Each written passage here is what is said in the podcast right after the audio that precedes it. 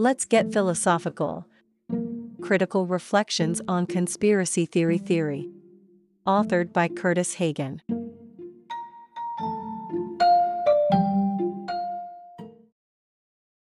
The following is a highly abbreviated and slightly modified reading of part of an article titled Do Conspiracies Tend to Fail? Philosophical Reflections on a Poorly Supported Academic Meme, which was published in the journal Episteme in 2022 by Kurtis Hagen. Do conspiracies tend to fail? Part 1 General Considerations and Reflections on a paper by Brian Keeley. The idea that conspiracies tend to fail is often offered as justification for dismissing conspiracy theories. However, I argue, this idea is not well grounded and does not provide a strong reason for skepticism about conspiracy theories. There is little reason, prima facie, to think that conspiracies do tend to fail. We don't have strong grounds to believe, for example, that most petty conspiratorial crimes are foiled, or that covert operations are either exposed or backfire. After all, it is difficult to know how many succeed. If we are to be confident that conspiracy theories can be dismissed because conspiracies tend to fail, we need a substantial argument showing that the relevant kinds of conspiracies actually do fail. But such an argument, I maintain, appears to be lacking. Responding to the idea that conspiracies tend to fail, the philosopher David Coady writes the argument that conspiracies tend to fail because they always or usually end up being exposed is mistaken in two ways. First, there is no reason to believe the premise is true. Second, the conclusion does not follow from the premise. Supporting the first point, that there is no reason to believe that conspiracies are usually exposed, Coady points out that no examples of secrets that have been kept successfully to this day can be offered, no matter how numerous they are. So, we cannot determine the fraction of exposed conspiracies relative to the total number of conspiracies, including both those revealed and those not revealed, because we have no way of knowing the number of those not revealed. Further, based on what we do know, Coady rhetorically asks Does the U.S. government regularly engage in conspiratorial and clandestine operations? No one familiar with U.S. history could think otherwise. This consideration actually gives us a reason to think that certain kinds of conspiracies do not tend to fail, at least in the sense of their specific details becoming widely known. Supporting Coady's second point, that the tendency of conspiracies to be exposed does not imply that they have a tendency to fail, Coady points out that temporary and imperfect secrecy is sufficient for the success of many conspiracies. So, just because a conspiracy is exposed, that does not mean that the conspiracy failed. The conspiracy only needs to be sufficiently secret long enough for the purposes of the conspirators to be achieved or their interests furthered. The orchestrated propaganda purporting the Iraq War could be considered an example. At least some fairly mainstream sources accept this as having been a genuine conspiracy, but this acceptance came too late to have any substantial impact. However, it could be responded that, for a conspiracy, being exposed is a kind of failure. And it is indeed the kind of failure that is relevant and addressing the plausibility of conspiracy theories that have been around for a considerable time. However, one may reasonably wonder whether different conspiracies requiring different degrees of secrecy have corresponding differences in design, execution, and cover-up efforts. And so, one cannot draw a firm conclusion about conspiracies that would seem to require long-lasting secrecy from facts about the revelation of conspiracies that did not require such long-lasting secrecy to achieve their goal and avoid serious blowback. Further, the sort of secrecy that a conspiracy requires should be considered. Generally, it is not necessary that nobody besides the conspirators knows about it. It may be enough that the majority of the most relevant population does not believe it, or even just feels powerless to do anything about it. This may require nothing more than plausible deniability. The above considerations notwithstanding, the claim that conspiracies tend to fail continues to be made in ways that seem to cast doubt on the plausibility of conspiracy theories.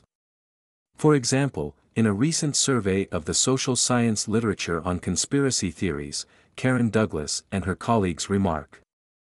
Conspiracies such as the Watergate scandal do happen, but because of the difficulties inherent in executing plans and keeping people quiet, they tend to fail. They cite four sources, giving the impression that this is a fact that has been established in the literature. However, none of these sources provide convincing evidence in support of this claim, and only one, Grimes 2016, really tries to do this. I will address that paper in some detail in part 2 of this podcast series. Of the remaining three citations, two are not really germane. One is specifically about accounting fraud, and it does not suggest that conspiracies to commit such fraud tend to fail. And the other, by Karl Popper, is about what he calls the conspiracy theory of society, which imagines that conspirators are controlling everything. It argues that this must be wrong because, quote, nothing ever comes off exactly as intended, unquote. Popper's argument does not provide strong reasons to think that less radical conspiracies tend to fail. The final article, by philosopher Brian Keeley, is more relevant. However, it provides little support for the notion that conspiracies tend to fail, as will be discussed. It is worth noting, first, that after Douglas and colleagues claim that conspiracy theories tend to fail, they assert, in the very next sentence. When conspiracies fail or are otherwise exposed, the appropriate experts deem them as having actually occurred. In support of this claim, they cite a 2007 article by Neil Levy entitled Radically Socialized Knowledge and Conspiracy Theories. But that article, which does seem to assume something like this, does not actually provide any evidence for it. In fact, unless the claim is understood as a tautology, where exposure is defined in terms of expert acceptance, the idea that the appropriate experts will endorse the claims of whistleblowers appears to be empirically false. For leaks, confessions, and such, do not reliably lead to experts and mainstream sources deeming that a conspiracy actually occurred. That shouldn't be too surprising. After all, determining whether or not experts should affirm such leaked allegations of conspiracy, in any particular case, is often a non-trivial task. Let's turn now to Keeley's article. Strictly speaking, it does not argue that conspiracies tend to fail. It does however make some incidental remarks about the likelihood of explosive secrets being successfully kept. Specifically, regarding conspiracy theories about the Oklahoma City bombing, Keeley writes.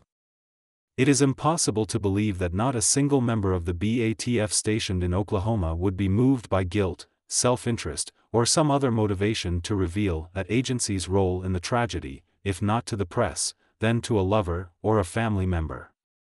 While seemingly reasonable, this is really an expression of personal incredulity stated as though it is an objective fact. By citing Keeley in the way that they did, Douglas et al. give the appearance of objective grounding to an idea that is, it now appears, grounded merely in incredulity that may not be warranted. Indeed, as far as this quotation goes, the idea that conspiracy theories tend to fail seems more a premise than a conclusion. Keeley does offer some support for that premise, however, which I'll get to in a moment. But first notice some problems with Keeley's inference. He seems to be arguing, 1. If the BATF was involved, someone would have talked. 2. Nobody did. 3. Therefore, the BATF was not involved. However, not only is the first premise questionable, the second one is as well. We have no idea how many secrets of the kind in question were told to friends, lovers, and relatives.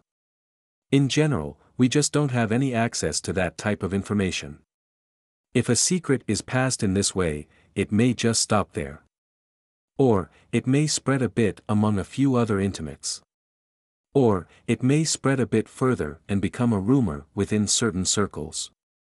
Most people would have no knowledge of these minor leaks.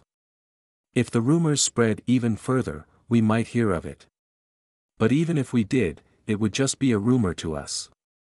Further, in general, it is not true that such rumors reliably bring down conspiracies, nor is it true that such rumors do not exist in relation to mature conspiracy theories.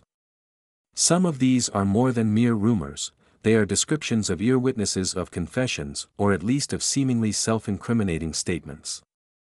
Examples regarding the JFK case include the following E. Howard Hunt, a CIA operative and convicted Watergate conspirator, made a deathbed confession regarding the JFK assassination, though he admits only to being a bench warmer on the periphery of the plot.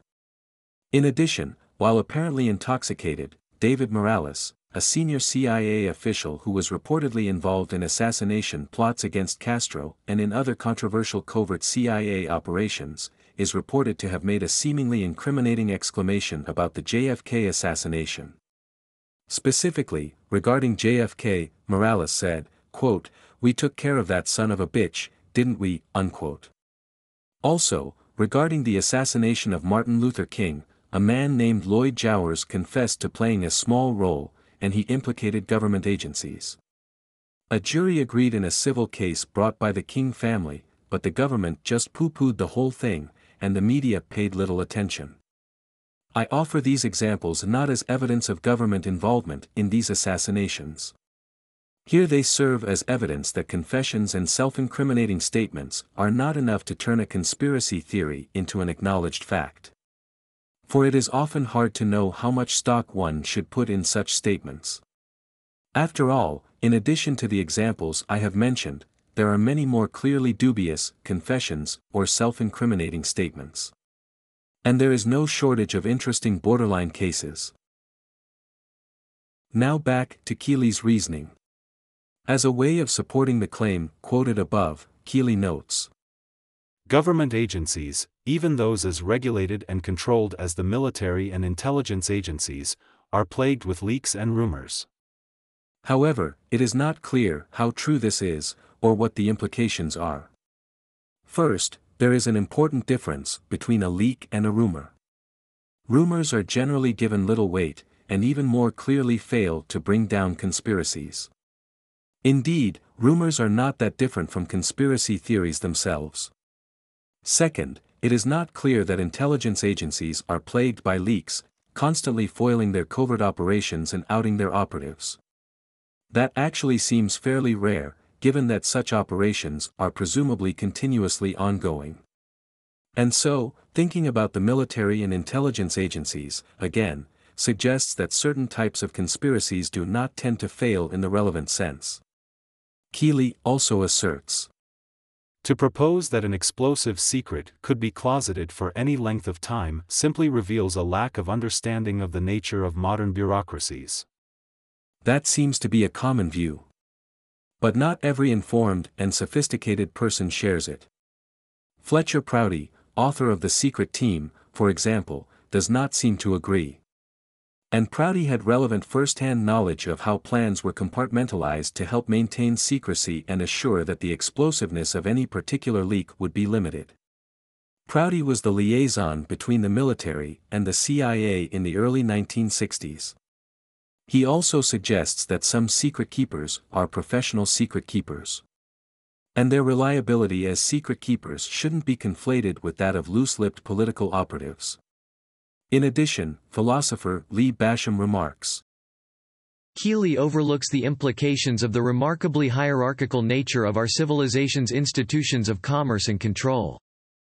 Far from supposing that leaks inevitably expose the explosive secrets of conspiracy, we might reason that the more fully developed and high-placed a conspiracy is, the more experienced enable its practitioners at controlling information and either co-opting, discrediting or eliminating those who go astray or otherwise encounter the truth.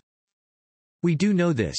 The existence of openly secretive governmental and corporate institutions is the norm in contemporary civilization. Despite the occasional leaks they appear to have been quite successful in their control of extremely disturbing information. This is all the greater an achievement given their status as widely recognized agencies of secrets and secret projects. We can only boggle at the difficulties of reliably revealing the aims and means of competent organizations that systematically hide their very existence. As for the press, Basham has emphasized that some stories are too toxic to report. In that context, even if a few individual reporters believe that a story deserved to be told, they may easily be thwarted by their superiors.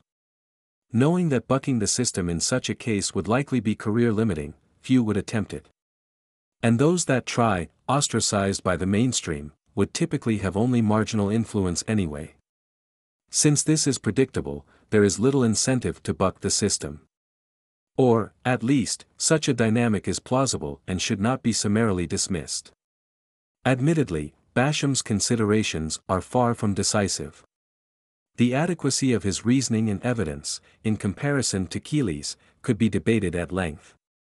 But the important point here is precisely that, contrary to the impression given by Douglas et al., the degree to which the truth about a conspiracy may be effectively repressed, even if it is not fully concealed, is not a settled matter. Even Keeley himself gives us a reason to think that the kinds of conspiracies in question might not tend to fail. He writes The conspiracy theorist is working in a domain where the investigated actively seeks to hamper the investigation. As evidenced by any number of 20th century, U.S. government sponsored activities, take your pick, we have reason to believe that there exist forces with both motive and capacity to carry out effective disinformation campaigns. Taking all this into consideration, we can't say with justified confidence that conspiracies of the kind in question will tend to fail on account of the inability of people to keep quiet. And so, we can't dismiss conspiracy theories on the assumption that, if true, they would have been revealed. Even Keeley admits, ultimately, that the best we can do is track the evaluation of given theories over time and come to some consensus as to when belief in the theory entails more skepticism than we can stomach. In conclusion, we have seen that there are general reasons to be skeptical regarding the claim that conspiracies tend to fail. We don't know how many may have succeeded. And we have reason to believe that some kinds of conspiracies, covert operations, are kept secret pretty well. Further, it seems that, of the four articles that Douglas and colleagues cite to support the notion that conspiracies tend to fail, two of them offer no support, and one offers weak and questionable support, at best. That leaves one article remaining to be considered, namely, Grimes 2016, which is titled, On the Viability of Conspiratorial Beliefs. Of the four works cited by Douglas and her colleagues, that is the only one that really even attempts to provide a substantial argument in support of the notion that conspiracies, at least large ones, tend to fail. But does it succeed? That will be the topic of our next podcast. You have been listening to a highly abbreviated and slightly modified reading of part of an article titled Do Conspiracies Tend to Fail? Philosophical Reflections on a Poorly Supported Academic Meme which was published in the journal Episteme in 2022 by Kurtis Hagen.